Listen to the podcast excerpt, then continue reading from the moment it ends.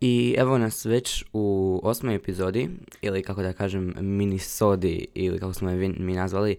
Uh, tako se kaže zato jer je mini kao mala epizoda, mini zoda, pa kao nadam se da ste to kao shvatili po naslovu. Uh, pa bit će onako 3-4 minute, uh, imat ćemo intervju sa jednom mamom koja će nam onako podijeliti malo iskustva sa tim online treningom i treningom u pandemiji i tako. Htio bi isto svima zaželjeti sretno Valentinovo i još, još bih htio reći da u ovoj epizodi neće biti reklame, pošto je dosta kratka i onda nisam htio dodavati pa da bude bez na tipa epizoda od 5 minuta da bude reklama od 40 sekundi, malo mi je to glupo. Tako da evo uživajte u ovoj epizodi koja nije sponzorirana od strane Ankora. Da, evo sad ćemo ići na kratku pauzu i nakon toga će, se, će s nama biti naša gošća s kojim ćemo imati intervju, tako da evo uživajte epizodi. Evo nas već u drugom segmentu uh, podcasta, s nama je ovdje jedna gošća koja nam će nam reći malo o, o, o, o online treninzima, pošto njena kćerka pohađa. Uh, tako da prvo, uh, reci nam nešto malo o klubu, kako se zove i tako. Pozdrav svima. Moja kćerka trenira ritmičku gimnastiku, a klub se zove Gazele.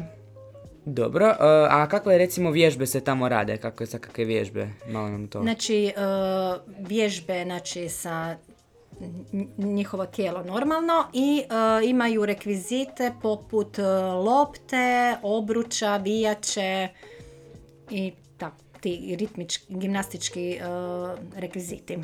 Uh, dobro, koliko dugo va- uh, vaša kćer već to pohađa? Dvije godine, Uh, znači krenula je s koliko godina? sa tri i pol. Super, ovaj, kako uh, izgleda jedan online trening, kako to sve funkcionira? A, Online trening funkcionira isto kao i treninzi uživo, znači imaju zagrijavanje i normalno trening sa tim rekvizitima ili bez rekvizita i na kraju još imaju i stezanje.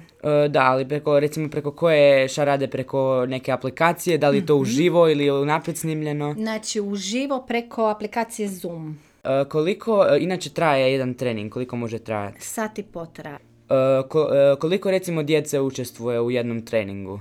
O- u online treningu, na primjer, otprilike 20 djece.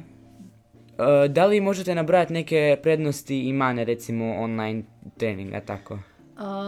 Prednost je taj što se na taj način pokušava održati neki kontinuitet vježbanja s obzirom na ovu situaciju, a nedostatak je to što su um, djeca manje koncentrirana i disciplinirana zato što nema uh, trenera pored njih. Da, da ih kao upućuje. i Tako, da ih upućuje i da ih ispravlja. Znači postoji mogućnost uh, pogrešne izrade vježbe.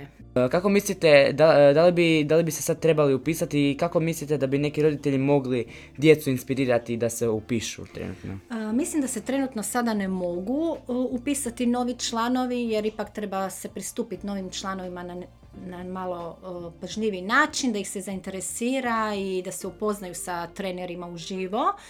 A uh, inspiracija, uh, znači treba pratiti interese e, djeteta, znači ako dijete želi, neka se okuša. Ili ako roditelj primijeti da dijete ima nekog talenta, e, onda ga može e, poduprijeti i upisati u tako neki sport.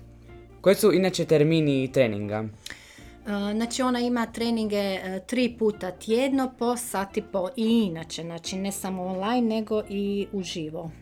Znači isti su termini kao u- uživo, samo su da. Tako je. razumijem.